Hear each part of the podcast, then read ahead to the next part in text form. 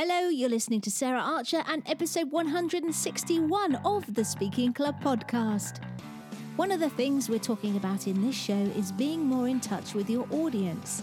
But there was one fast food company who this week demonstrated the opposite of this.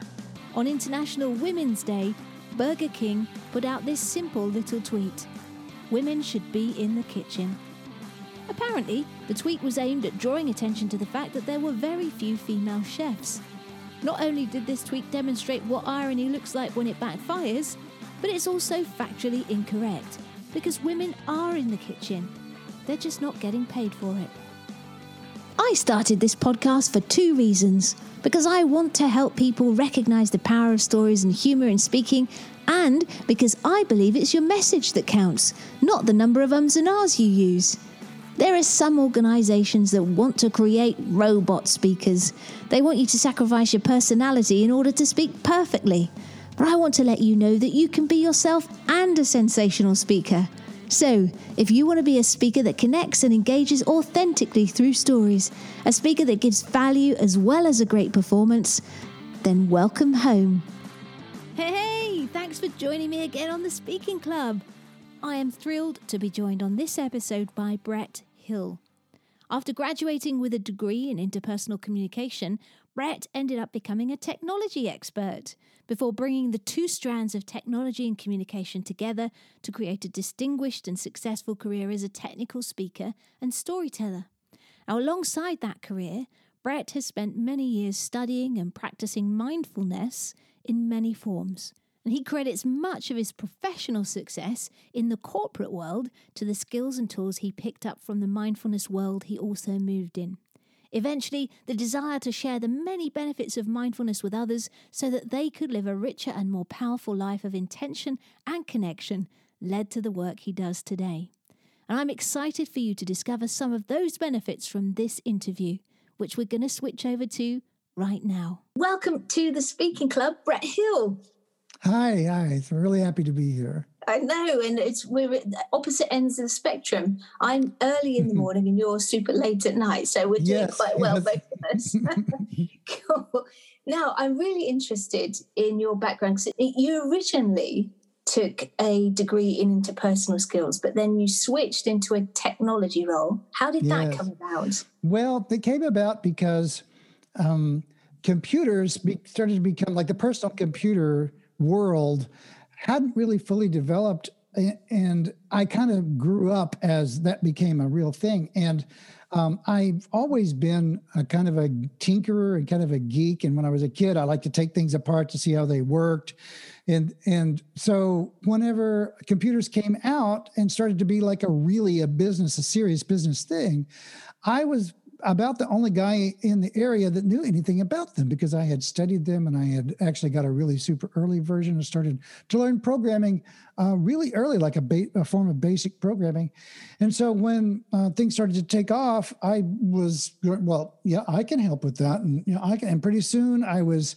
Um, back in the day they had computer stores that were like small versions of best buy you know like little shops and i was managing those and fixing the computers and i wound on wound up getting hired by one of the bigger uh, companies at the time um, and um, as their technical support manager nationwide. And then that moved in. Eventually, I, I, developed even more expertise, and I got hired by Microsoft and became a technical evangelist for them for quite a few years, and um, and went on from there. So it's just kind of steamrolled. So I always had a big um, life in technology, and uh, that led to a lot of speaking and a lot of you know on stage and uh, developing talks for kind of big audiences and critical audiences.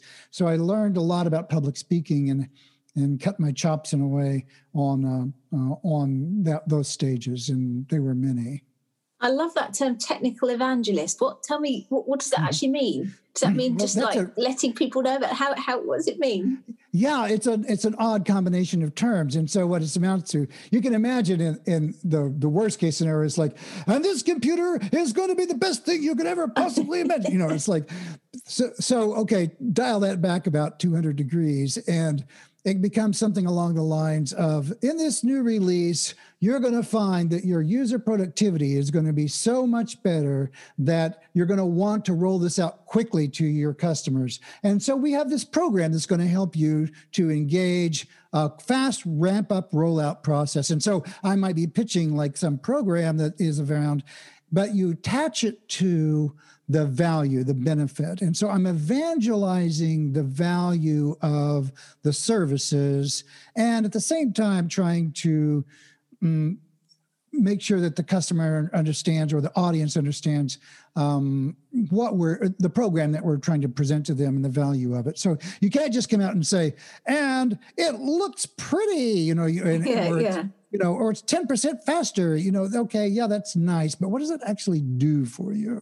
And so technical evangelism is a, um, they don't, you still see a lot of them around actually, if you look for titles like that, but it's becoming more of a storyteller, like technical storytelling, and that's morphing into a thing they call like, um, you know, user, user um, like well what's the word i want to say? Like user satisfaction and and those kinds of things. But a lot of technical evangelism is still around.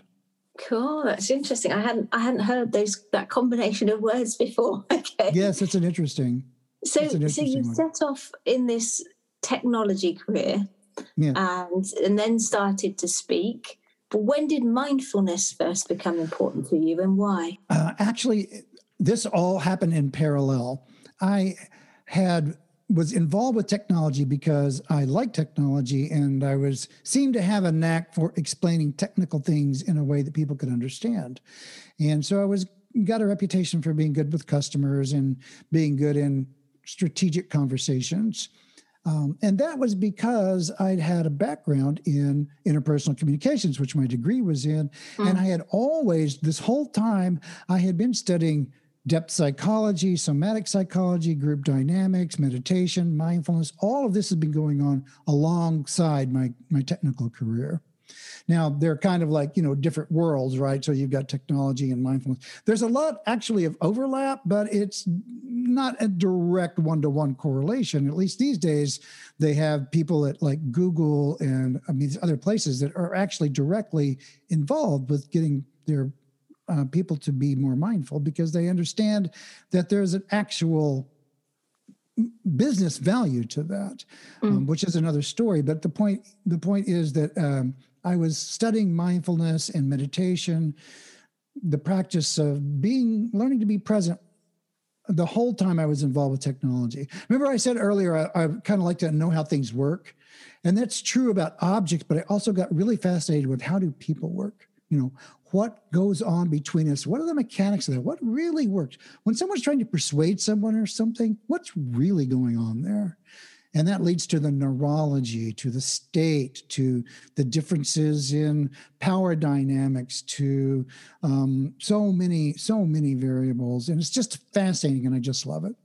So was there one thing though that made you think oh like one event or trigger that made you think i need to find out more about this that, that started you on that journey?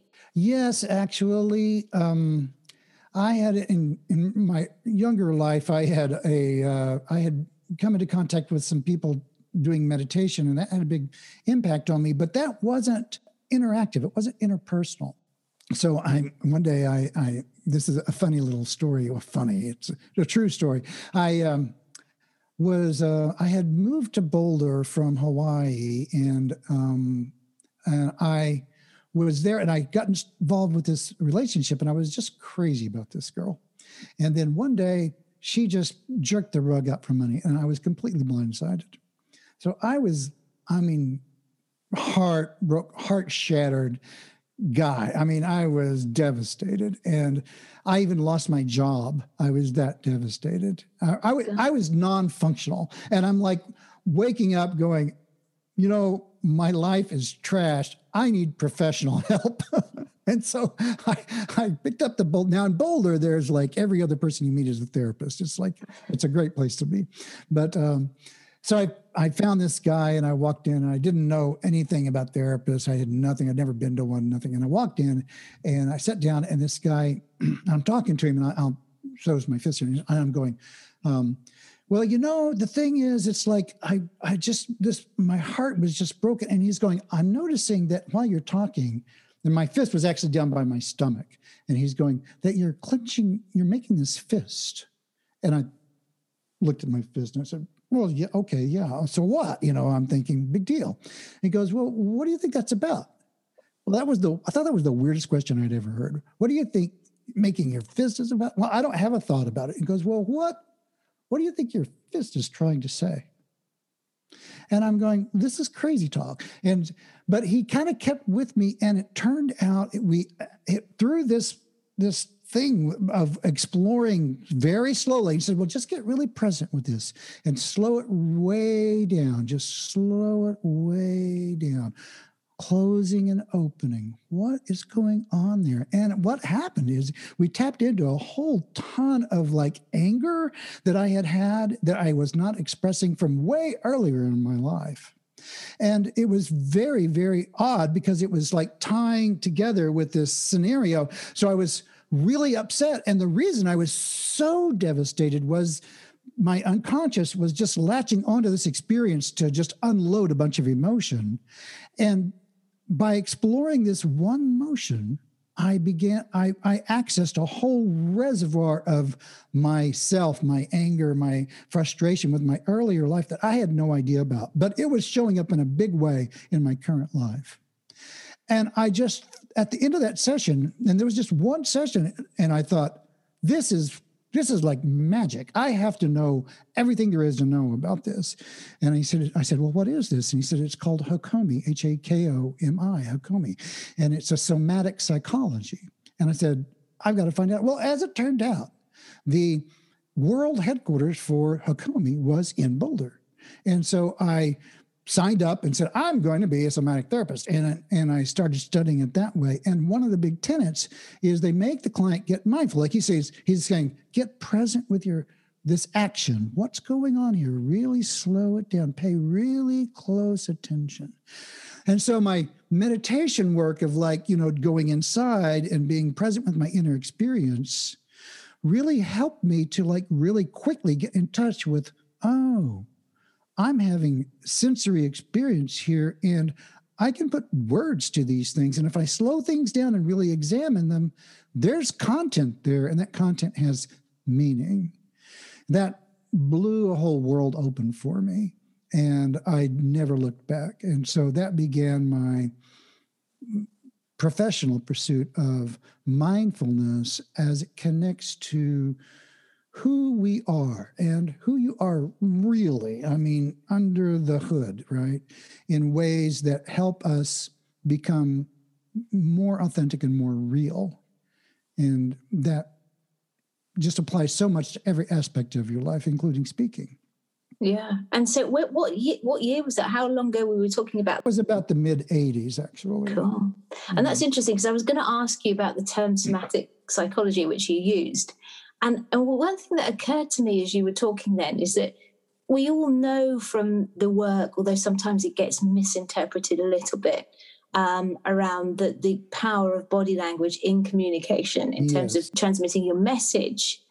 But actually, what you're saying is that as an individual, we also need to pay attention to our own body language for what you know, it's trying to tell us stuff as well. Mm-hmm. And if well, we right. only, whereas with, you know, we talk, we talk about words, we, I guess in some senses, we're focused on our mind and our thoughts. Yes, exactly. We, we don't tap into what our body language is saying to us about ourselves. And that's quite yes. an interesting concept in well, terms yes. thinking about and, it in that way. Exactly. And it goes, it's it's not only the language, it's the it's the energy or the meaning or the motivation for the language. It's kind of like what's why are you doing that? What does it feel like? So let me give you an example. When I teach mindfulness, one of the things that happens is um, in early on in the classes, I'll have people like try to have a mindful conversation, and I one of the very first things I do is I have people slow things way down. So I'll I'll give them an exercise like, okay, so for the next five minutes, pair up with somebody, and before you speak, before either of you say anything, there's only one rule, and that's pause for a count of three. So that's the only rule I give, and everything else is like whatever, right? And so we just see how long they can pull that off. Well, it's very uncomfortable for people. They hate the exercise, but it's that's part of the that's part of it though is to help people learn to be that uncomfortableness is part of the learning process. And so at the end of it, I'll say, so uh, so how was that for people? And some some person will invariably say, well, I found it very uncomfortable, and I, I found it made me very nervous. And I would, and then I'll ask an interesting question. I'll say, How do you know you were nervous? And so that starts people. Well, I know because when I'm, uh, you know, I get nervous whenever these things happen to me in my life. And I'm going, okay, hold on, that's great.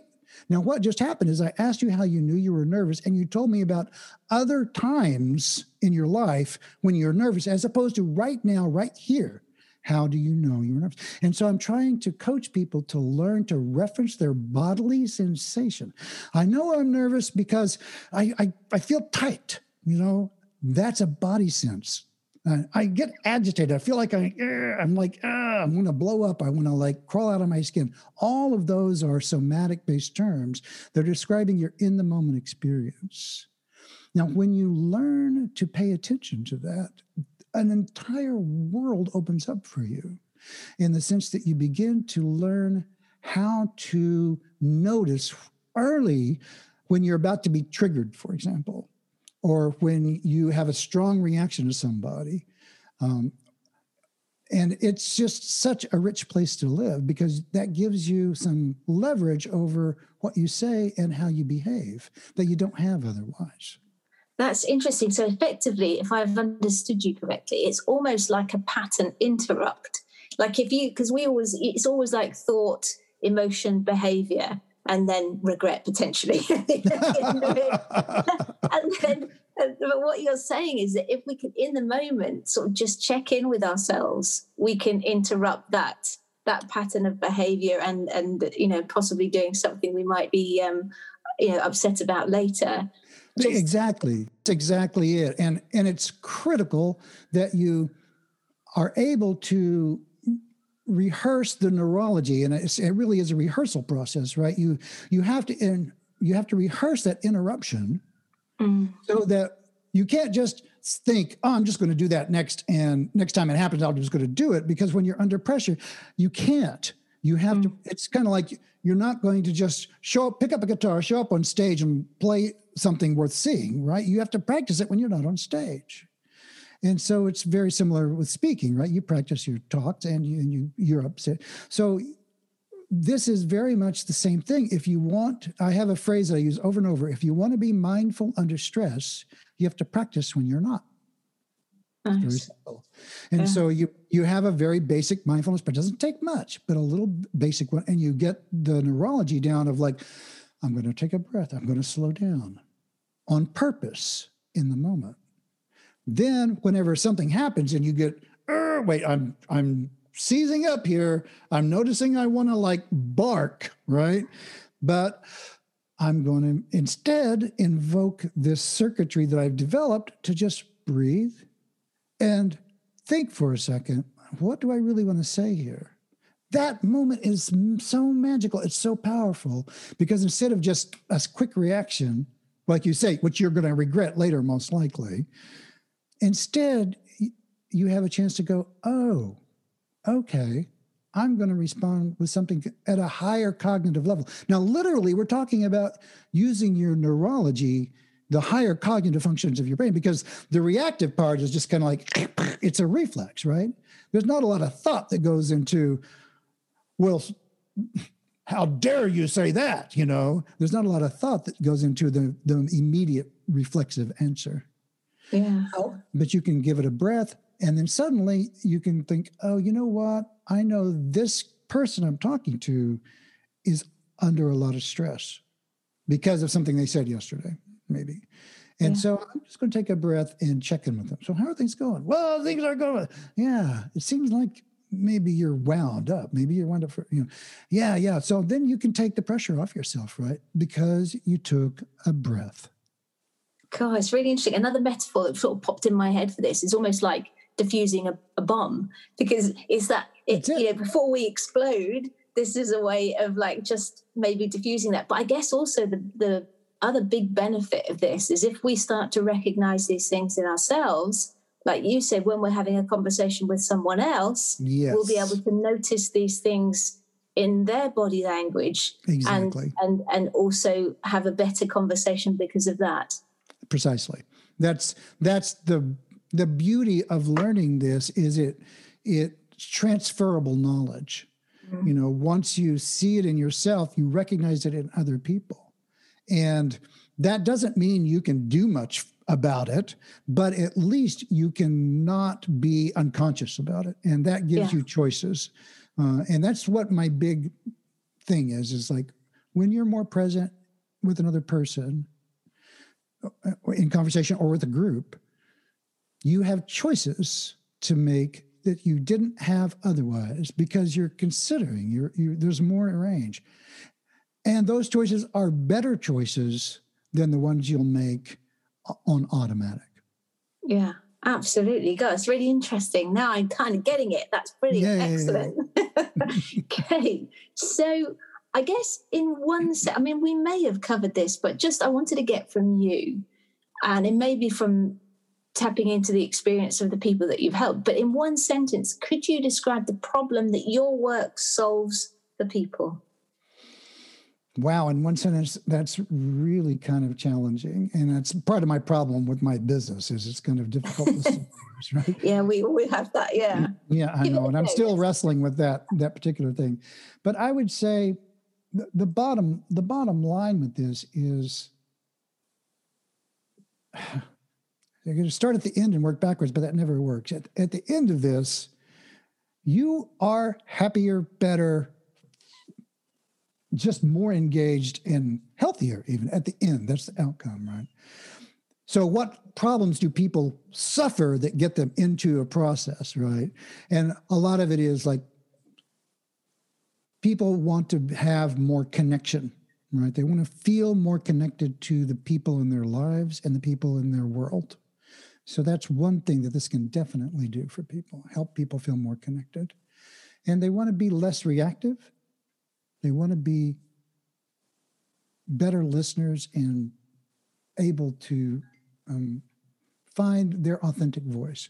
So there's so that's not one sentence. I'm sorry to say. I'm, that's I okay. Fail, I, I fail the marketing. No, no, no, no, no. Absolutely. so it's interesting. So this is. I mean, this is something. It's always easy when you're outside your business to see like what other people, the value of other people. So for me, it's like if people are feeling out of control of their lives, of relationships, of conversations, of their career, this seems to me is a way for them to get take back control like at a high level that's what it appears to me to be yeah, well, it's a it's a way to reclaim some authority over yeah. what goes on in your world. It doesn't mean you're going to get control, but it is going to give you more control because if you don't have if you're on automatic, what the heck good are you going to do? It's like the outcomes that you have, the challenging conversations you're going to have are not going to go as well as they could. And so what this gives you is the ability to up level well, I have a I have a statement on my website which is like,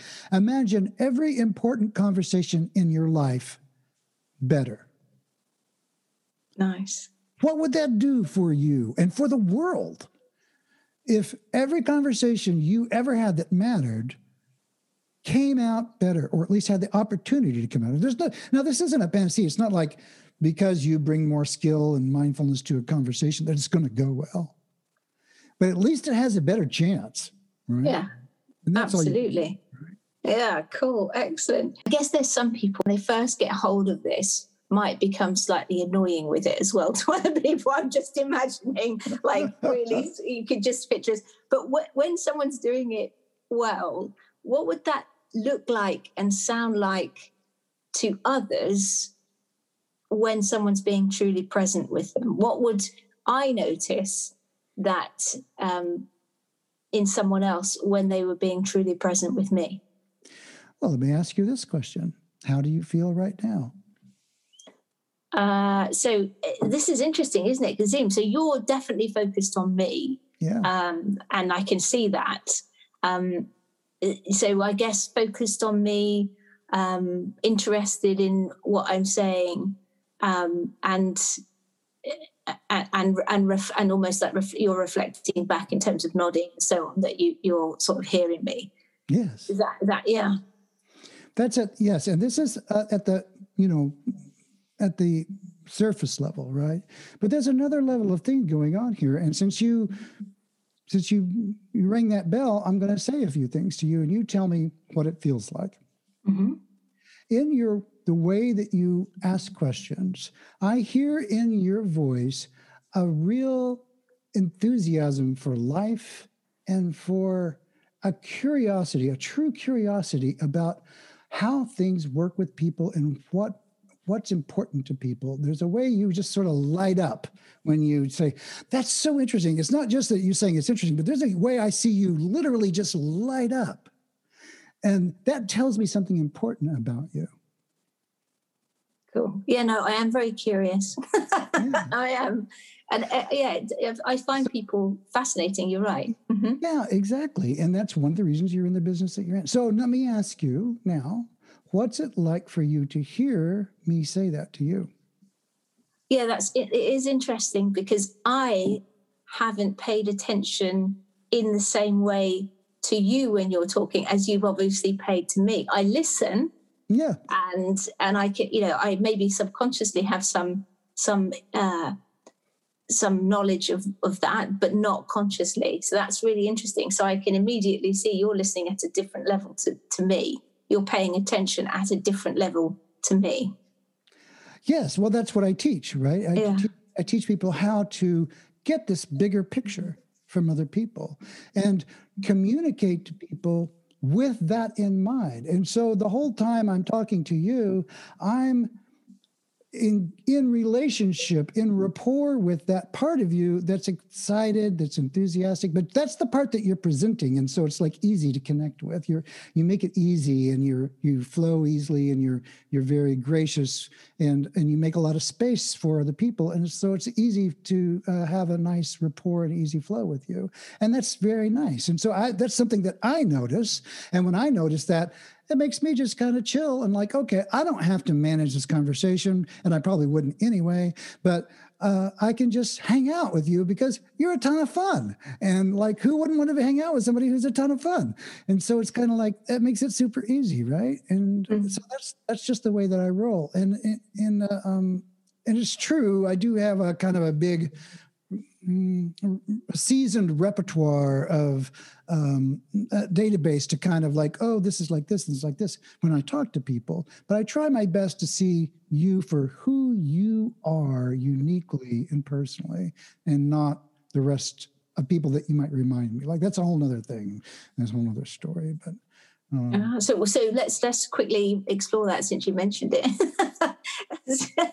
so, what do you mean by um, you're so are you saying essentially i might misread this that that with some of these techniques you, you there are patterns in human beings generally that you can pick up on but you're yes. actually trying to focus on my, me as an individual person as a well, unique individual Right. I mean, there's a, we are, our brains are pattern making machines, right? And so when someone walks in the room, when a, when a big guy walks in the room, all blustery and cowboy like, right? Well, I'll tell you how it's going to be. We're going to sit down. We're going to get this done. And I can do that authentically because I was born and raised in Oklahoma, which is the Midwest of the United States.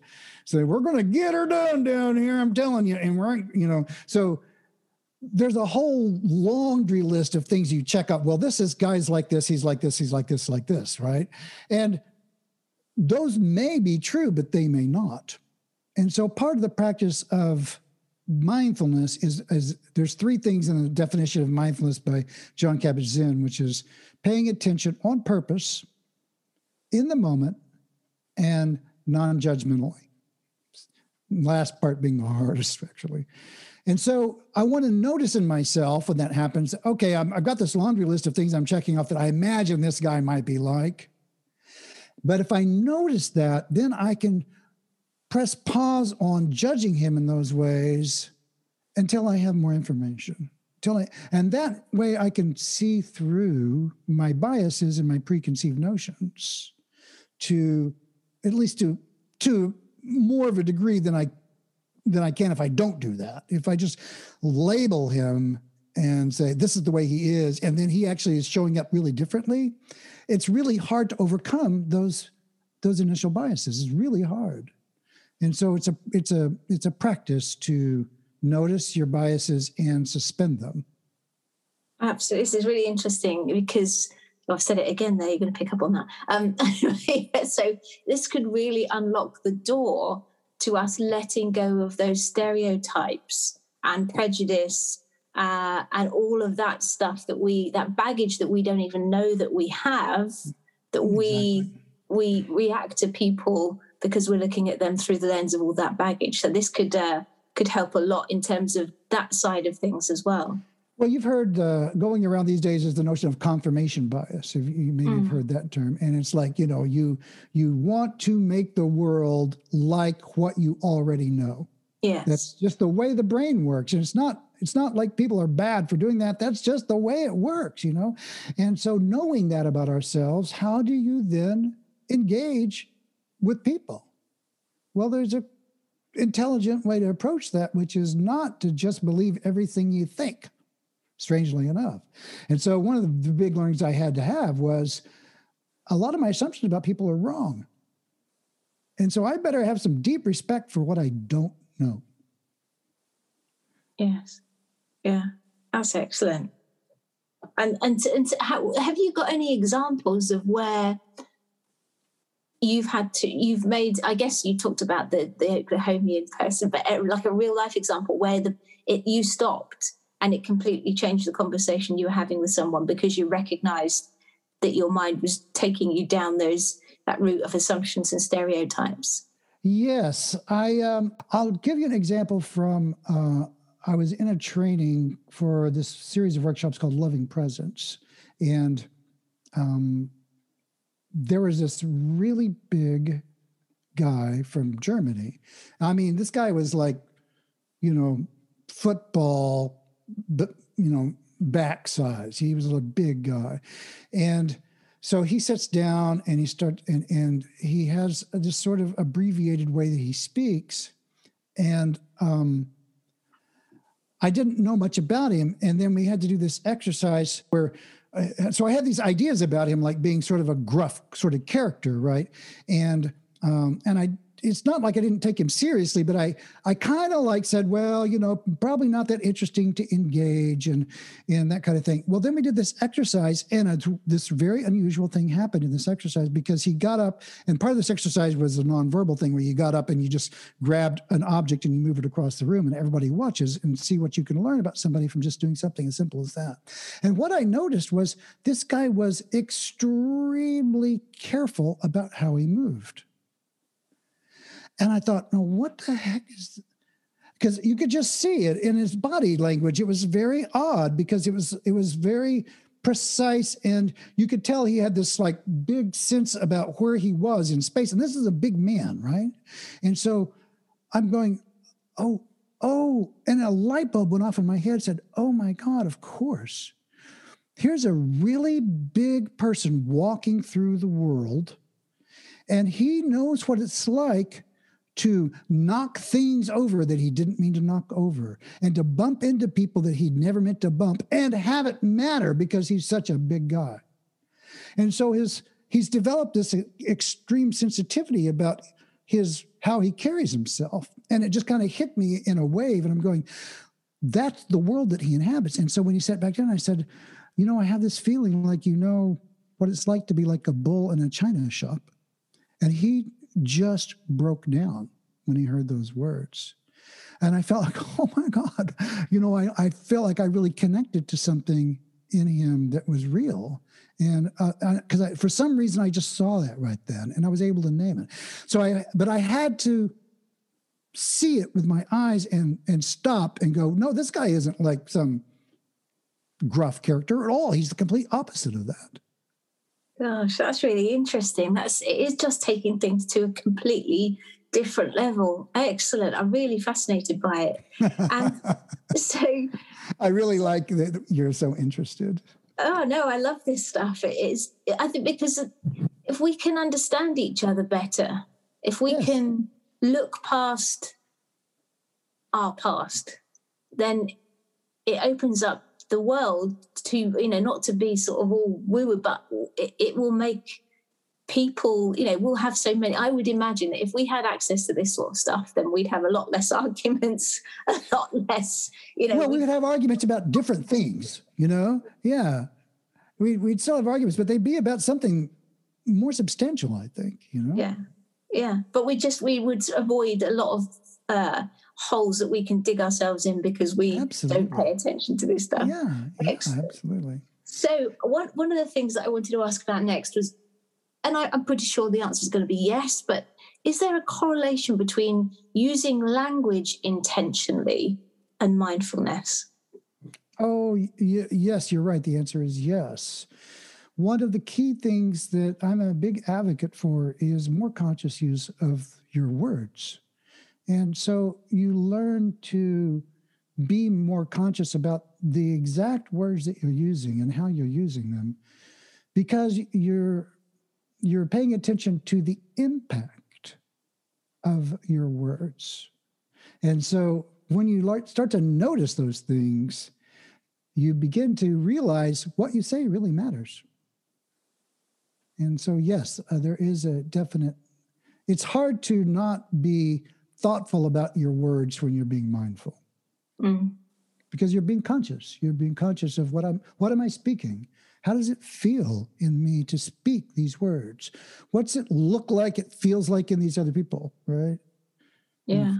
If, if I'm being mindful, I can say, oh, when I said that, everybody kind of started like, then they started shuffling papers and going, oh, you can see people go like, oh, what's going on? You know, you notice, right? And and you go, oh, wait, what did I just say?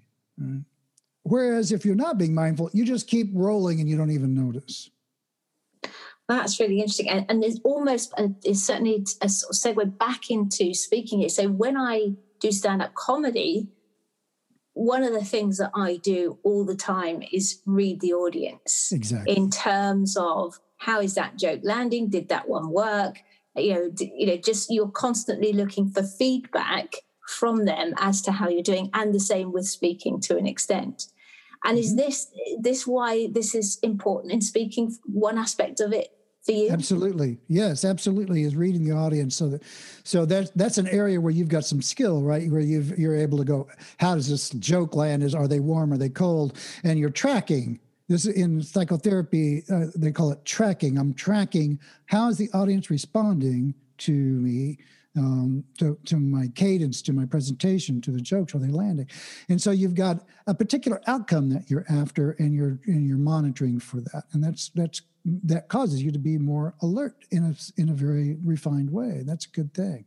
And so that yeah, when you're speaking, you want to be the same thing. You want to be on stage. You want to know how's the room, what's the temperature of the room.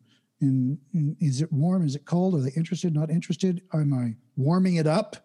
You know, mm. is there, am I building here? Is there, how are people? And, and noticing those things can really make the difference between someone who's giving an, an embodied presentation to where you, or just a recitation.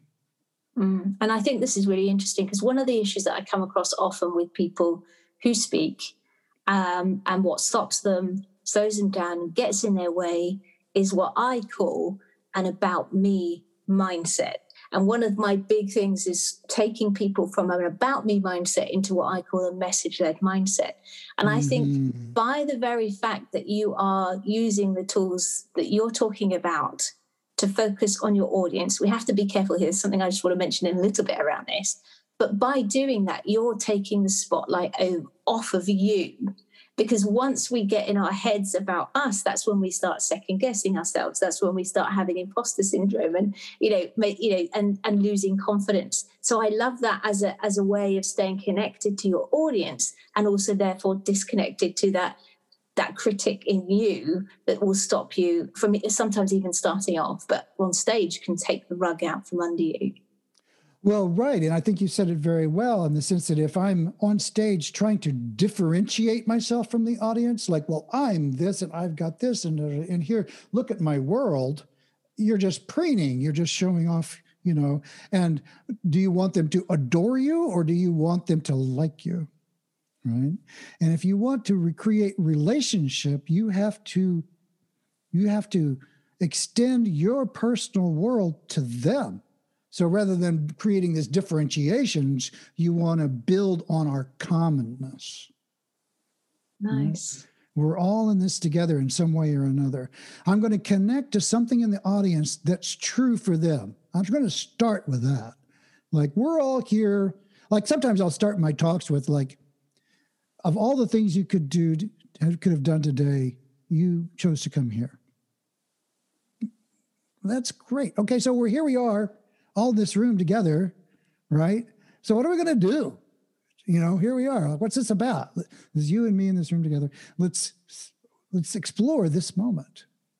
And we all and it, we all want something. We all want a better life. We all want a better world. We all want to be happy. We all want to be loved. We all want to be cared for. And I always have in my heart that that's the common ground between every me and every person I speak with.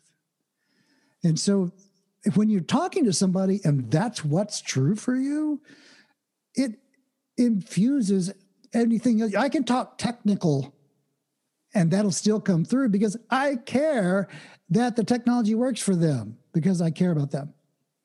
That's really I love that. So it's like it's about building bridges to your audience to connect yes. you together. And one of the things that I find I've seen a lot of people do this, and it's and it's really it's not from a bad place, but this is a big mistake that I see. They will cut one guy I remember seeing a presentation, and the guy I think he only had maybe 25 minutes, and he spent maybe uh, 15 minutes talking about his awards, his achievement, like right out of the gate. And I'm like, that apart from no one's interested to be fair because you before you yeah. start sharing about you you have to make them care who you are right but just like you're then creating distance between you and your audience yes, just taking an insight that you've given me because you're put you know you're making the gap between you yeah. much wider yeah than, you're like well I, i'm not that's not my world okay, so you know something, but you know it's not meaningful to me what you know because you can't stop talking about yourself long enough to find anything. yeah, absolutely.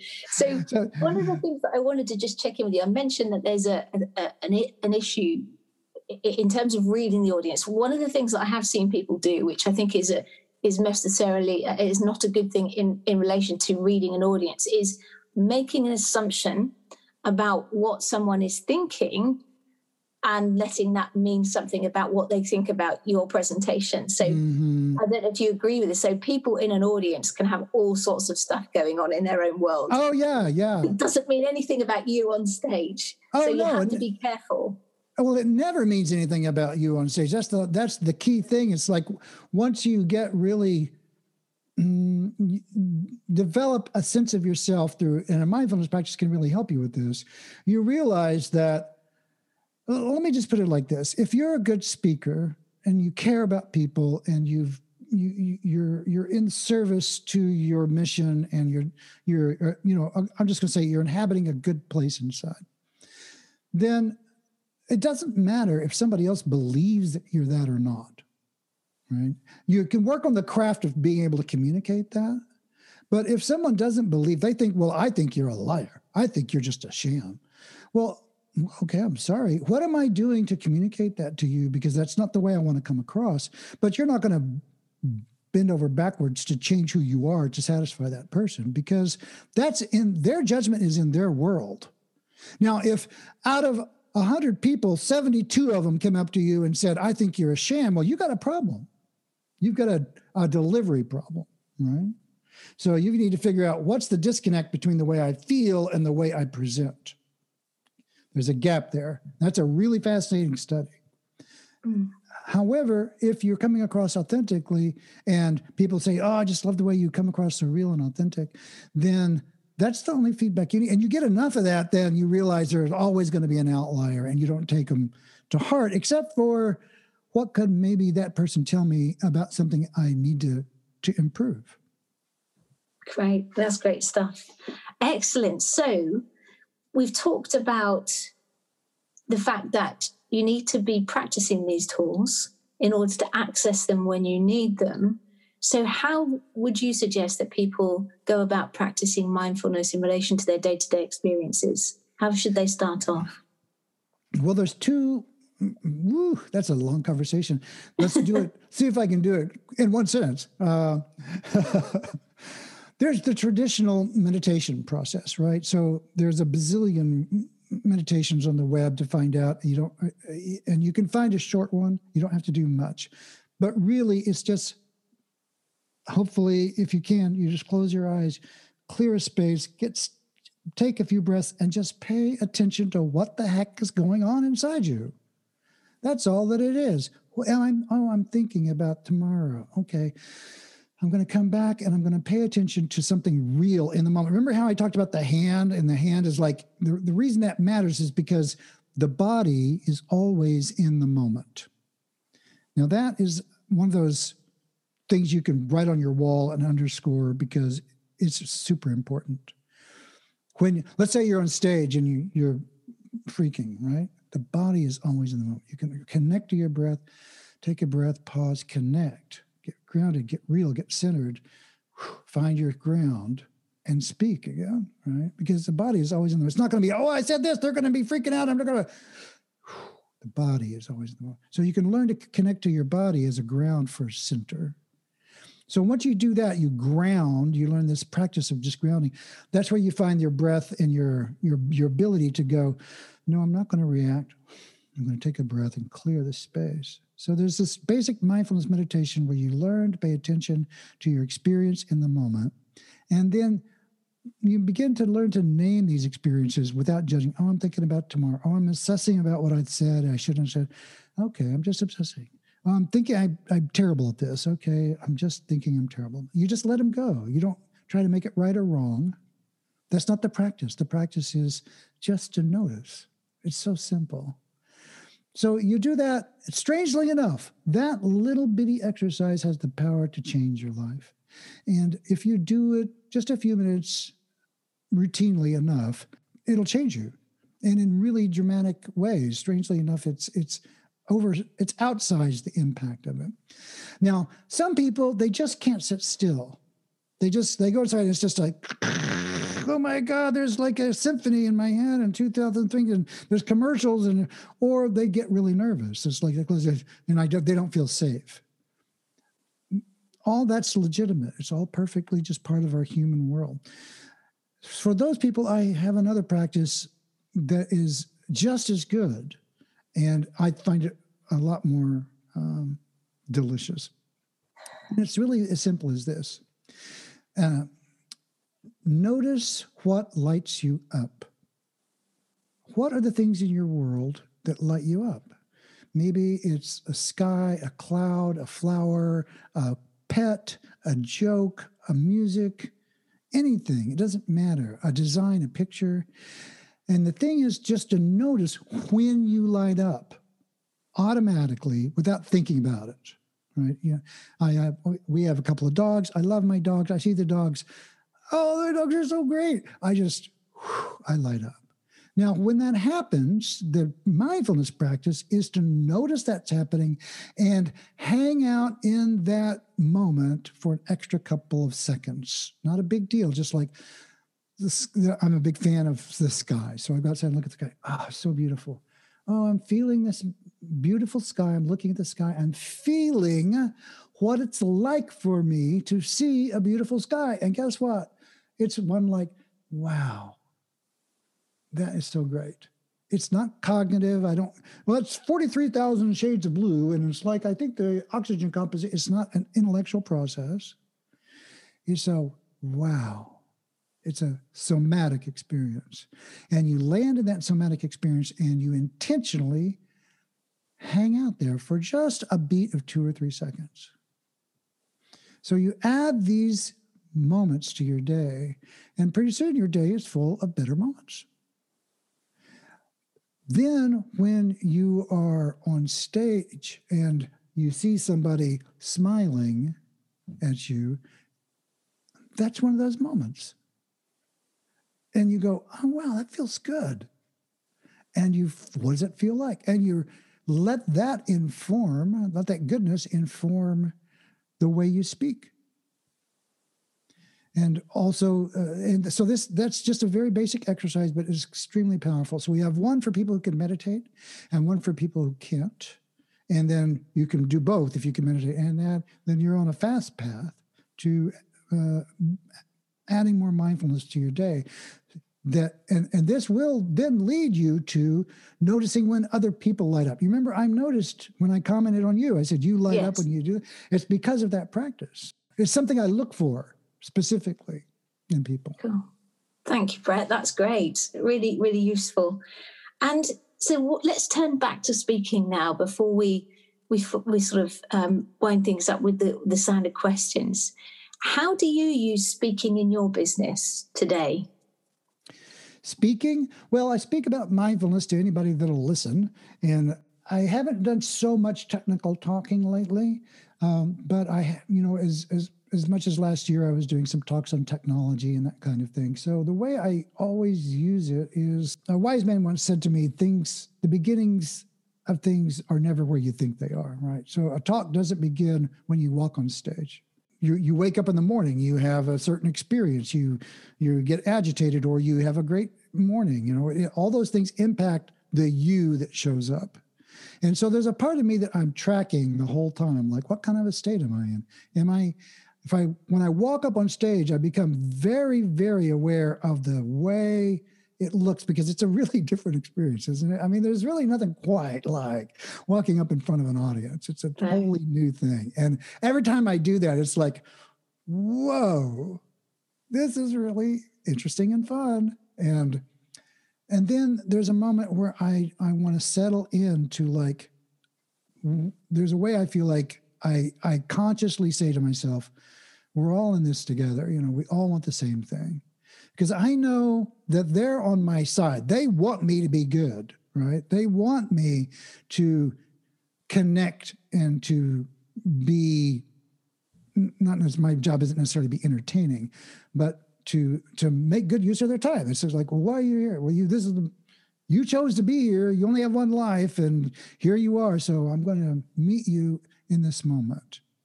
So I, I have that I'm here for you sort of thing. I'm here with you, not for you, but with you.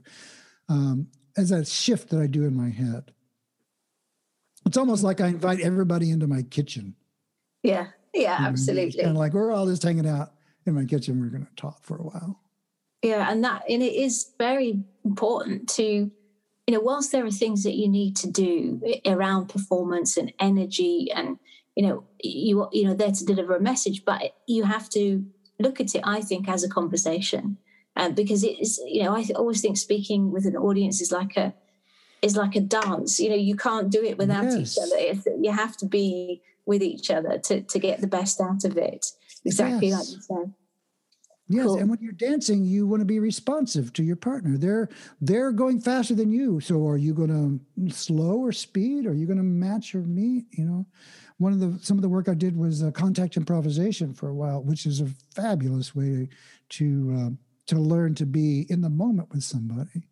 And speaking is very similar.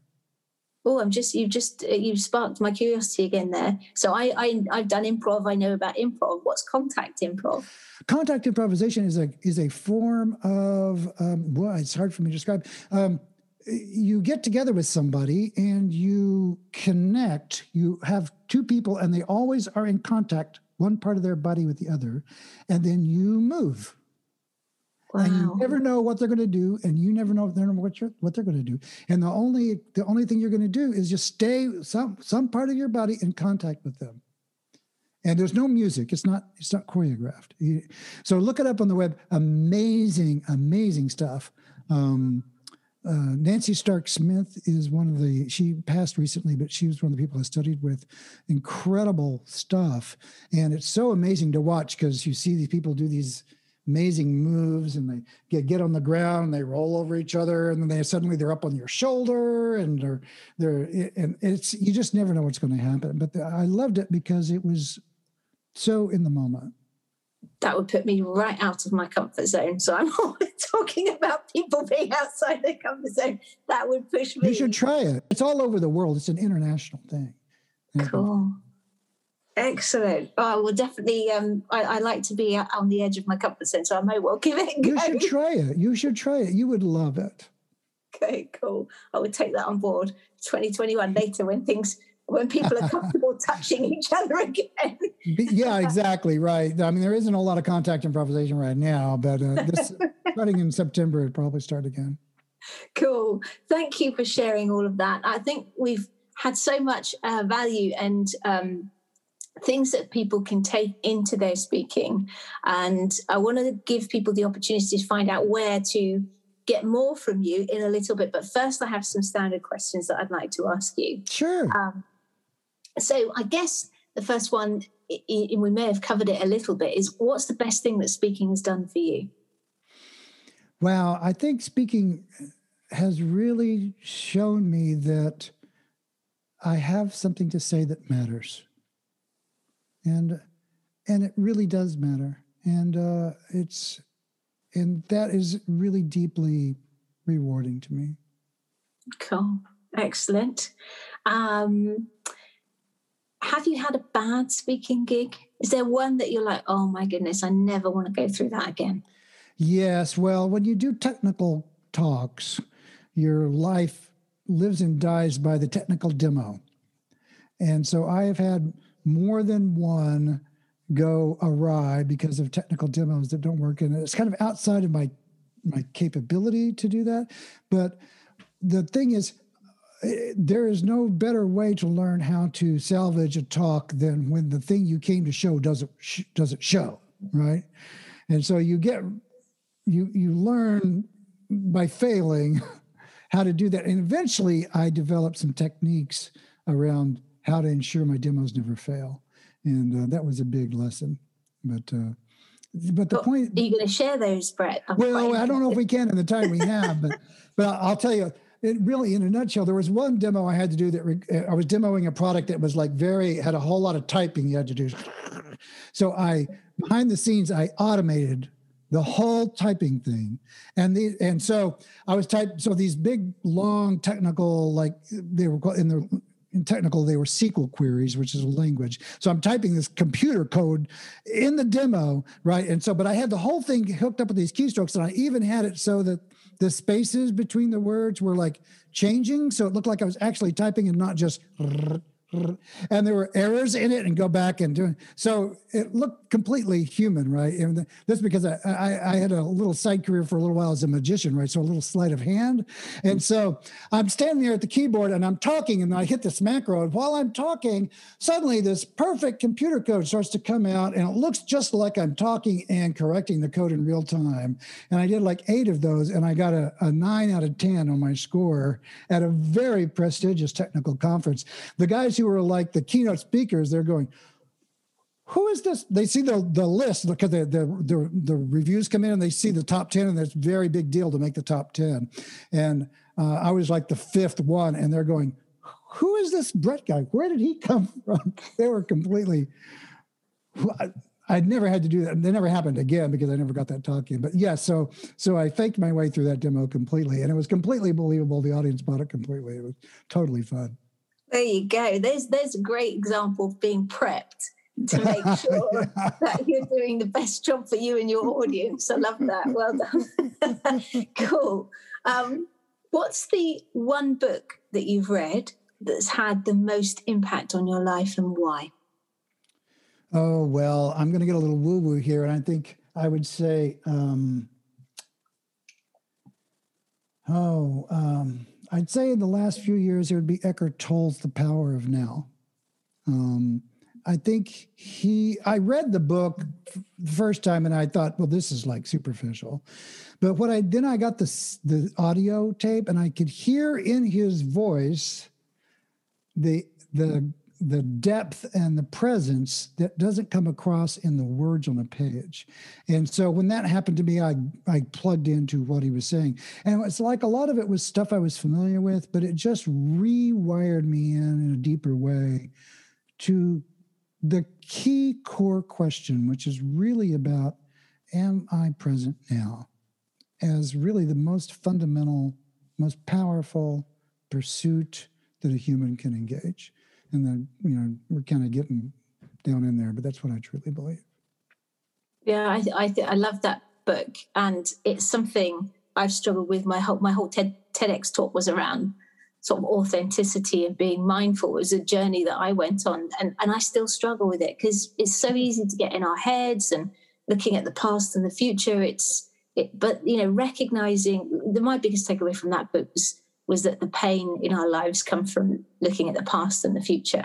And if yes. we're truly in the moment, we are pain pain free. And that was my biggest takeaway from that book. Right. Uh, and isn't that so true? Like particularly in speaking, you know, you're on stage and you're thinking, they're gonna hate me. Well, that's like in the future, right? Or uh, I didn't, you know, I didn't didn't get this right before, and I'm not going to get it right now. Well, that's in the past. Just be the person you know to be, connect with the truth of who you are to the truth of who they are, and speak. And it's going to go at least not terrible. yeah, absolutely. That that's absolutely true. Uh, cool. Okay. Um, what's the best bit of business advice you've ever had, and why? Hmm. Don't sweat the small stuff. You know, it's like just you know you make a mistake so what? You just go on. You just get the bigger picture. You've got a career to your audience. You've got a career going here you know. One gig doesn't determine your your fate. A, a good one or a bad one right? So don't sweat the small stuff. Don't let the little little stuff derail you. Get connected to the dynamic core of who you are and that that's it that will just take you far and take you true. It'd be like your north star right? So you don't let the the tides sweep you off your course because you're and become immovable once you connect to the truth of who you are. Yeah absolutely. I love that. And i think one other thing just to add on top of that uh, see what you think about this is if you can connect to the core of who you are and the mission yes. that you have your yes, pur- yes, like your purpose. And that's why i think it's really important people do try and understand you know at a at a higher level what am i trying to achieve with mm-hmm. my product idea service? What change do i want to see in the world? Yes. and if you can identify that not only does it help you keep message focused but it also starts to attract people into your world at the identity and values level. So that i think that's for me is, is a great add-on to that to what you said Lovely. Lovely. Thank you for sharing that. And lastly, then, um, if you could have one mentor and they could be alive or dead, fictional or non fictional, who oh, would you wow. choose and why? Oh my gosh. Hmm. Hmm. One mentor. Hmm. Boy, that is a really good question. It might be Carl Sagan strangely enough, he's what comes to mind. So I'm just going to go with it because I'm an intuitive kind of guy. So um, Carl Sagan was a very visionary man, and he had some extremely forward forward thinking concepts and ideas that are in some of his books uh, that are not kind of in the general knowledge and and um, and so I'm I love science, I love scientists, but more than that, connection to the mystery of the world, the mystery of the universe, and finding a voice with which to communicate that in a big, big way, which he did, is uh, is like I'm bowing at the feet of the master there, right? Because because he's he made a big impact and uh, he had a big message. So that's there's a lot to learn there.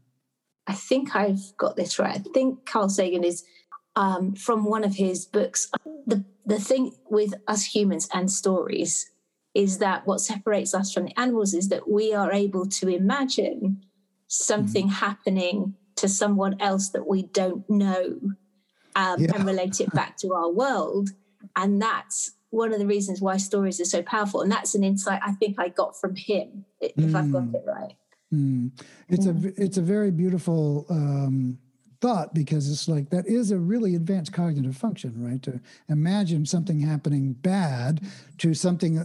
There's an earthquake in China or in Japan, and it's like, well, it's not happening in my world, but we need to do something and realizing that we're all we all have a little piece of every human in us. You know, it's a very Buddhist thing to say, but it's true. It's not a bad thing. No, it's a good thing. It's a good thing. Mm-hmm. Excellent. Okay, Th- Brett, thank you so much for being so generous and open and sharing all of these wonderful things. And I think there's so much that we can take from what you've said that will give us a better quality of life and also really help us to become more powerful speakers and yes. more compelling speakers. So thank you very much for sharing that. Now, if people want to find out more about you and your work and perhaps even do some work with you, where's the best place for them to go? I have a website called The Language of Mindfulness. It's not the language, it's languageofmindfulness.com. And uh, it actually does come up on Google if you type in language of mindfulness. And so languagemindfulness.com is where I have a blog and I have a podcast also by the same name, which you can search on iTunes or Spotify or wherever you find, where I'm riffing on all these concepts and uh, do some interviews with some interesting folks. Uh, so check that out as well. Cool. And so go, go, language, and we'll put that in the show notes as well. So languagemindfulness.com. Mm-hmm. And um, do you have courses and things that people can do with you? I don't have a course online at the moment, but I will. Um, I, I, also have, for those of your listeners that are interested in a TEDx talk, I would like to let them know I have a paper on how to apply to TEDx's because I did a bunch of that and I wrote down some processes. So um, I have a, there's a, uh, it'll help you if you're interested in getting landing a TEDx talk. And so it's at languageofmindfulness.com slash TEDx 101. So it's oh. TEDx 101. And I wrote it specifically for speakers so that they can get a leg up on the process of applying to TEDx's. Yeah, there is definitely an art to that and a bit there of science is. as well. there, yeah, there is. And then there's just the workflow. You know, what do you need? Oh, well, I need a one minute video, a two minute video, and a three minute video. you know, so, yeah. Well, yeah. who knew that when you started out, right? So that will save people a lot of time, and we'll put a link to that in the show notes too. Brilliant, Brett. Thank you so, so much. Really appreciate your time and your generosity and best of luck with everything that you're doing. Um, and thank you for coming on the show today. Oh, it's my privilege. So thank you so much. And thank you for the work that you're doing. I really appreciate it. Thank you. There you go. I hope you enjoyed that. I don't know if you noticed, but a couple of times Brett asked me how I felt and I completely didn't answer the question, which was a surprise. And I talked to him about be, him being interested and so on, but I never got in touch with physically with how Brett was making me feel. And you know, I, I sort of got that from you know listening back to the interview. So it's certainly something I feel I need to work on. I've done a lot of work on being present to my thoughts and beliefs, but I've not been paying attention to how these are showing up in my body. Do go and check out languageofmindfulness.com and Brett's podcast if you want to go deeper on this stuff with him. It's certainly something, as I say, I'm going to be working on to improve my life and the quality of my connection with people. And talking of connection with people, before I head off, I just wanted to tell you about my standout pitching bootcamp. Over two weeks, you can work with me live to build the clarity and connection into your message and you'll leave with a pitch that you're excited to share. And the feedback so far has been great. So if you're struggling to get to the heart of the problem you solve and the value that you offer to your tribe, and you want to sort this so that you can share your message with confidence, then do go and check it out at storyledmarketing.com slash pitching. Finally, if you enjoyed the show, then do leave a rating or review over at ratethispodcast.com slash TSC. And if you screenshot your review and message me with it on Instagram, Facebook, or LinkedIn, then I'll send you an e copy of my book, Cracking Speechmate, for free. Thanks so much for joining me. I'll be back next week and I'm going to be talking about rocking job interviews and job presentations. And in the meantime, don't forget to grab your life by the nuts and get cracking. Bye bye. If you want to be more memorable and engaging when you talk, then you need to share more stories. Stories can help you better connect with your audience and their problems and get them leaning in more powerfully than anything else. And short, snackable stories are great to use in pitches, Facebook Lives, podcasts, videos, keynotes, webinars, blogs, in fact, everywhere to share your message and grow your business. The trouble is that finding your snackable stories and confidently sharing them can feel like a struggle. And that struggle can slow you down or stop you in your tracks. But that's where my free Snackable Story Challenge comes in. Over the course of just five days, I'm going to give you resources, training, and coaching to help you find your authentic personal stories to share and build your skills and confidence in sharing them. Not only that, but the challenge will guide you towards a tangible result at the end and assets for you to use going forward. The next challenge is starting soon, so to grab your space, go to saraharcher.co.uk slash challenge right now.